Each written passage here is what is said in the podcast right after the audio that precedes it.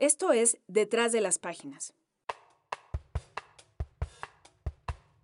En la portada del número de mayo de Letras Libres, El desaliento de México, un ensayo de Enrique Krause. ¿Cómo podemos construir una democracia sólida si las nuevas generaciones desconfían de las instituciones electorales y de procuración de justicia? ¿Cómo llegamos a esta depresión nacional? Los más jóvenes han recibido en herencia una casa, la de la democracia, en obra negra. De ahí el desánimo y el consecuente enojo. Una sociedad desencantada es susceptible de dejarse fascinar por las soluciones simples. En este número, Letras Libres hace un llamado a rescatar las esperanzas nacidas en 1968. Todos los mexicanos estamos profundamente descontentos con la marcha de nuestro país. Tenemos buenas razones para eso. Los crímenes, la impunidad, la corrupción, la injusticia son, desgraciadamente, el amargo pan de cada día. Siendo así las cosas, me propuse tratar de comprender, antes que juzgar, la situación en la que vivimos, para poder diagnosticarla, para poder encontrar posibles soluciones. Pienso que aunque nuestros problemas económicos son serios, en muchos sentidos, comparados con el pasado, México está macroeconómicamente mejor. Sin embargo, seguimos teniendo índices de pobreza inadmisibles, lo mismo que de desigualdad. En el aspecto político, es verdad que en las elecciones, por ejemplo en las más recientes, hubo 40 millones de personas votando, que hay un Congreso plural, que hay libertad de expresión en algunas partes del país y que comparado con el México de la dictadura perfecta en los años 70, 80 y 90, no se diga en la época de Díaz Ordaz, estamos mejor. Si la economía y la política formalmente están mejor que lo que estuvieron a fines del siglo XX, ¿por qué estamos tan desencantados? No es extraño que estemos viviendo una situación así, porque el siglo XX no nos preparó o nos preparó muy mal para un México en donde impere el Estado de Derecho y la justicia. Todo el sistema priista en el siglo XX estaba construido en torno al dinero, a la corrupción y al poder. Si venimos de una estructura corrupta, eminentemente injusta e incluso violenta, ¿qué esperábamos para el siglo XXI? Tenemos que construir prácticamente desde cero un sistema de justicia en donde impere la ley y no el poder y no los intereses fácticos y económicos, ya sea lícitos o ilícitos e incluso criminales. ¿Cómo vamos a lograrlo? La indignación está justificada y quizá también el desaliento, pero no el desánimo, porque todos los menores de 40 años vamos a decir van a heredar o ya están heredando un país, un país en crisis. Tienen que participar. Y sí, tienen que participar en política. Donald Trump ha construido su campaña en torno a mensajes que funden el proteccionismo y la xenofobia. Pero sus promesas electorales tienen un serio inconveniente. No son realistas. Esto arguye Jaime Zabrudowski en El verdadero muro para Trump, ya radicalizó el discurso, ya hizo que incluso los menos radicales se movieran a los extremos y ha validado en el discurso público pues este sentimiento anti-extranjero, xenofóbico y en particular anti-mexicano. En ese sentido creo que el daño ya está hecho. Obviamente puede ser mucho peor si él es presidente. En otras campañas, empezando desde 1992 con el entonces candidato Clinton, los candidatos demócratas en Estados Unidos ha sido tradicional el pronunciamiento en contra del libre comercio para atender los intereses de los sindicatos americanos. Lo que es hoy un fenómeno muy diferente es que el señor Trump, precandidato republicano, le ha arrebatado a los más radicales del Partido Demócrata el discurso proteccionista. Creo que una de las características del señor Trump es que desconoce totalmente las implicaciones y las restricciones de lo que promete en campaña, no solo por el tamaño del comercio internacional para Estados Unidos y lo que representa para la economía estadounidense, sino sobre todo las disciplinas y las obligaciones contractuales que Estados Unidos tiene, en primer lugar con México y, Canadá al amparo del Tratado de Libre Comercio de América del Norte y luego con otros 150 países al amparo de la Organización Mundial de Comercio, le darían al gobierno de Estados Unidos un campo de maniobra mucho, muy reducido. Y si se empeñara en cumplir, por ejemplo, su promesa de elevación de aranceles a las importaciones procedentes de México, suponiendo que pudiera lograr la aprobación del legislativo, sería una violación tanto de la OMC como del TLC y además de que eso pueda dar lugar a represalias comerciales, es decir, que el país afectado suba aranceles para compensar el daño, también sería una señal terrible al resto del mundo en términos de liderazgo de Estados Unidos. Generaría presiones de tipo de cambio sobre el dólar. En fin, yo creo que es un escenario de, de problemas muy serios que lo único que harían es demostrar que el señor Trump no sabe de lo que está hablando. Durante las últimas décadas, la violencia se ha extendido los grupos delincuenciales han diversificado sus negocios y su influencia política no ha dejado de crecer. En El nuevo orden criminal en América, Joan Grillo voltea a ver hacia el Caribe, la nueva zona crucial del tráfico de drogas en el continente, para entender cómo se ha transformado el panorama. Este reportaje es un adelanto de un libro de próxima aparición. El libro Caudillos de Crimen se trata de entender mejor qué está pasando en América Latina y el Caribe con las narcoguerras que está pasando, esta mezcla entre el crimen y la guerra. Y, por eso veo cuatro casos concretos en cuatro países diferentes.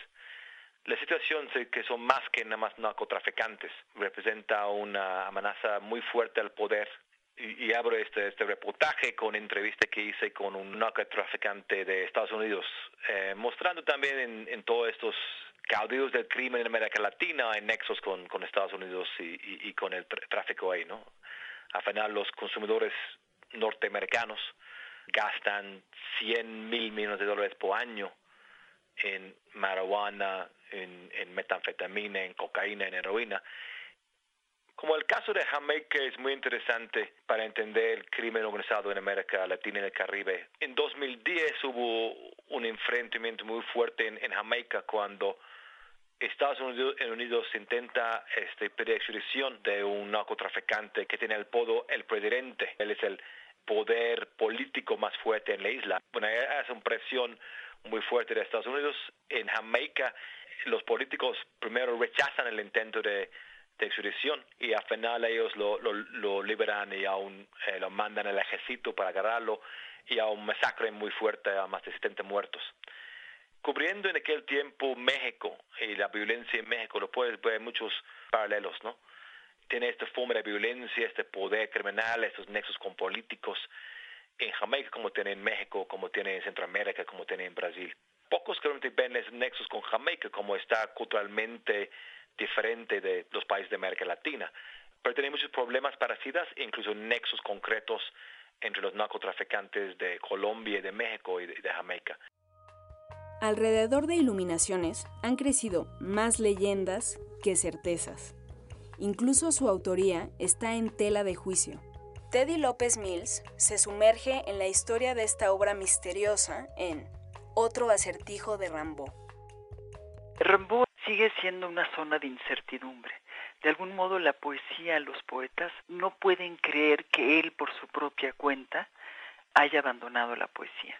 Sigue habiendo esta idea de que no la abandonó porque simple y sencillamente se hartó de la poesía y quiso hacer otra cosa, sino que la abandonó por una especie de post-ardor poético que lo llevó al hartazgo también poético y hay como una serie de evangelios acerca de ese abandono. Yo voy a hacer un libro, se llama Mi caso Rambo, es un largo ensayo acerca de las lecturas sobre Rambo.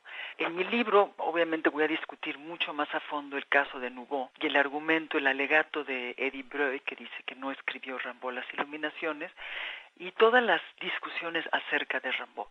El texto que hice para Letras Libres es sobre el enigma de este encuentro. Primero el encuentro de Berlín y de Rambo en Stuttgart, que es la última vez que se ve. Berlín eh, estuvo en la cárcel eh, algunos años porque le disparó a Rambo en Bélgica y sale de la cárcel, busca a Rambo, le pide una cita y se encuentran en Stuttgart. Y ahí empieza la historia de las iluminaciones, que es el libro enigmático de Rambo porque se publicó póstumamente y es una historia que no se termina de contar porque acaba de salir un nuevo libro que asegura que las iluminaciones no las escribió Rambo, sino las escribió Nouveau. Finalmente, no creo que importe mucho. O sea, el tema lo puedes convertir en un tema de muy buena colaboración literaria. Sí es muy posible que Rambo, tratando de rescatar su reputación literaria, haya decidido escribir un libro más inocente que una temporada en el infierno, porque las iluminaciones son más inocentes y que de algún modo Germán Nouveau le haya ayudado, que lo hayan hecho juntos. Pero él lo maneja como un hecho escandaloso, como si Rambo le hubiera robado en los textos a Nouveau, como una especie de casi conspiración de todos en contra de este pobre poeta Germán Nouveau. En septiembre de 2015 fueron detectadas por primera vez las ondas gravitacionales, cuya existencia había predicho un científico alemán 100 años antes. En Einstein en la cocina, Jimena Canales y Liz Molin hablan sobre el vínculo entre el pensamiento y la vida privada del genial físico y acerca del modo en que se han transformado nuestras nociones y representaciones del tiempo. El hilo conductor del artículo era tratar de atar y repensar históricamente dos nociones opuestas del tiempo. Una que es muy humana, muy visceral y la sentimos en nuestro cuerpo, y otra noción del tiempo que es intelectual, que tiene que ver con los relojes, que tiene que ver con la medición. E, estas dos maneras de ver el tiempo, pensamos en ellas a través de la vida de Einstein, la vida privada de Einstein, como él pensaba en el tiempo, y como él sentía que se relacionaba estas dos cosas, el cuerpo y la mente, y también en cómo eh, el tiempo ha sido representado no nada más por los científicos, pero también por artistas como Goya y Rubens. Estos intereses vienen de mi trabajo reciente sobre Einstein y el filósofo francés Henri Bergson y también el trabajo de Liz Molden tiene mucho que ver con tratar de recobrar una noción del tiempo en la física que nos haga sentido como humanos, que no esté totalmente opuesta a estas nociones más corporales del tiempo. La razón o la motivación de empezar este juego y empezar esta especulación de decir a qué puede saber una onda gravitacional es algo simpático y algo creativo para sacar a la luz algo que los medios de comunicación cuando relatan el evento del descubrimiento de las ondas gravitacionales no mencionan. Y esto es cómo pasamos de algo que ocurrió hace 1.3 miles de eh, millones de años ahora, ¿no? cómo es que traducimos ese evento algo tangible, algo que se pueda reproducir en los medios, algo que puedan poner los científicos en una página de web. Esta brecha ¿no? entre esas dos cosas es lo que queremos explorar, porque nos dicen tanto del mundo y de, de los científicos como el evento en sí, ¿no? Luis Chitarroni es un personaje entrañable y esquivo del gueto literario argentino. Este escritor de obra esporádica y editor legendario se sentó un par de horas con Mauro Libertela para hablar sobre el oficio del editor, la memoria de las décadas y lo que hay que hacer para sacar buenos libros a la calle es un escritor de, una obra no prolífica, reducida, pero muy concentrada. Y como editor eh, ha hecho un trayecto muy influyente, digamos, dentro de lo que es la literatura, el mapa editorial de argentino y lo que es más específicamente la literatura argentina. Fue durante muchos años editor de la editorial sudamericana en los momentos previos a que Sudamericana se fusione con, con Mondador y luego con el grupo Random House y Penguin Random House. Eh, así que fue un editor también de, cambio de época, ¿no? Actualmente Chitarroni es el editor de La Bestia Quilátera, que es un proyecto personal, por supuesto, mucho más pequeño en términos de escala de distribución, de ventas y de publicación de libros que su trabajo anterior, pero donde se puede ver, digamos, el sello distintivo y único de Chitarroni. Una de las cosas más importantes que él marca es esta especie de efecto inflacionario que tienen las contraportadas de los últimos largos, ya diría 10 o 20 años, que como él dice, si les creyéramos todos los días nacería un nuevo Proust, un nuevo Joyce. Esa especie de, de, efecto épico y exagerado ha llegado a la prensa cultural, a los medios de comunicación, a, a, las ferias y a los festivales donde parece que cada cinco minutos el campo cultural y literario tiene la necesidad de inventar, digamos, alguien que va a cambiar la historia de la literatura cuando sabemos que muy cada tanto aparece alguien que cambia la historia de la literatura y que además en general eso no es percibido en el momento en que sucede, sino que los libros requieren una o dos generaciones para terminar de realmente asentarse y poder ver cuál es su influencia real en la tradición y en la historia literaria. Ese me parece un momento interesante y muy lindo de, la entrevista con, con Luis Chitarroni. Este año se instalará la Asamblea Constituyente que redactará la Constitución de la Ciudad de México. ¿Qué ganará la urbe con este documento fundacional? ¿Cuáles serán los costos de este proceso? Héctor Villarreal responde a estas preguntas en Constitución, ¿para qué?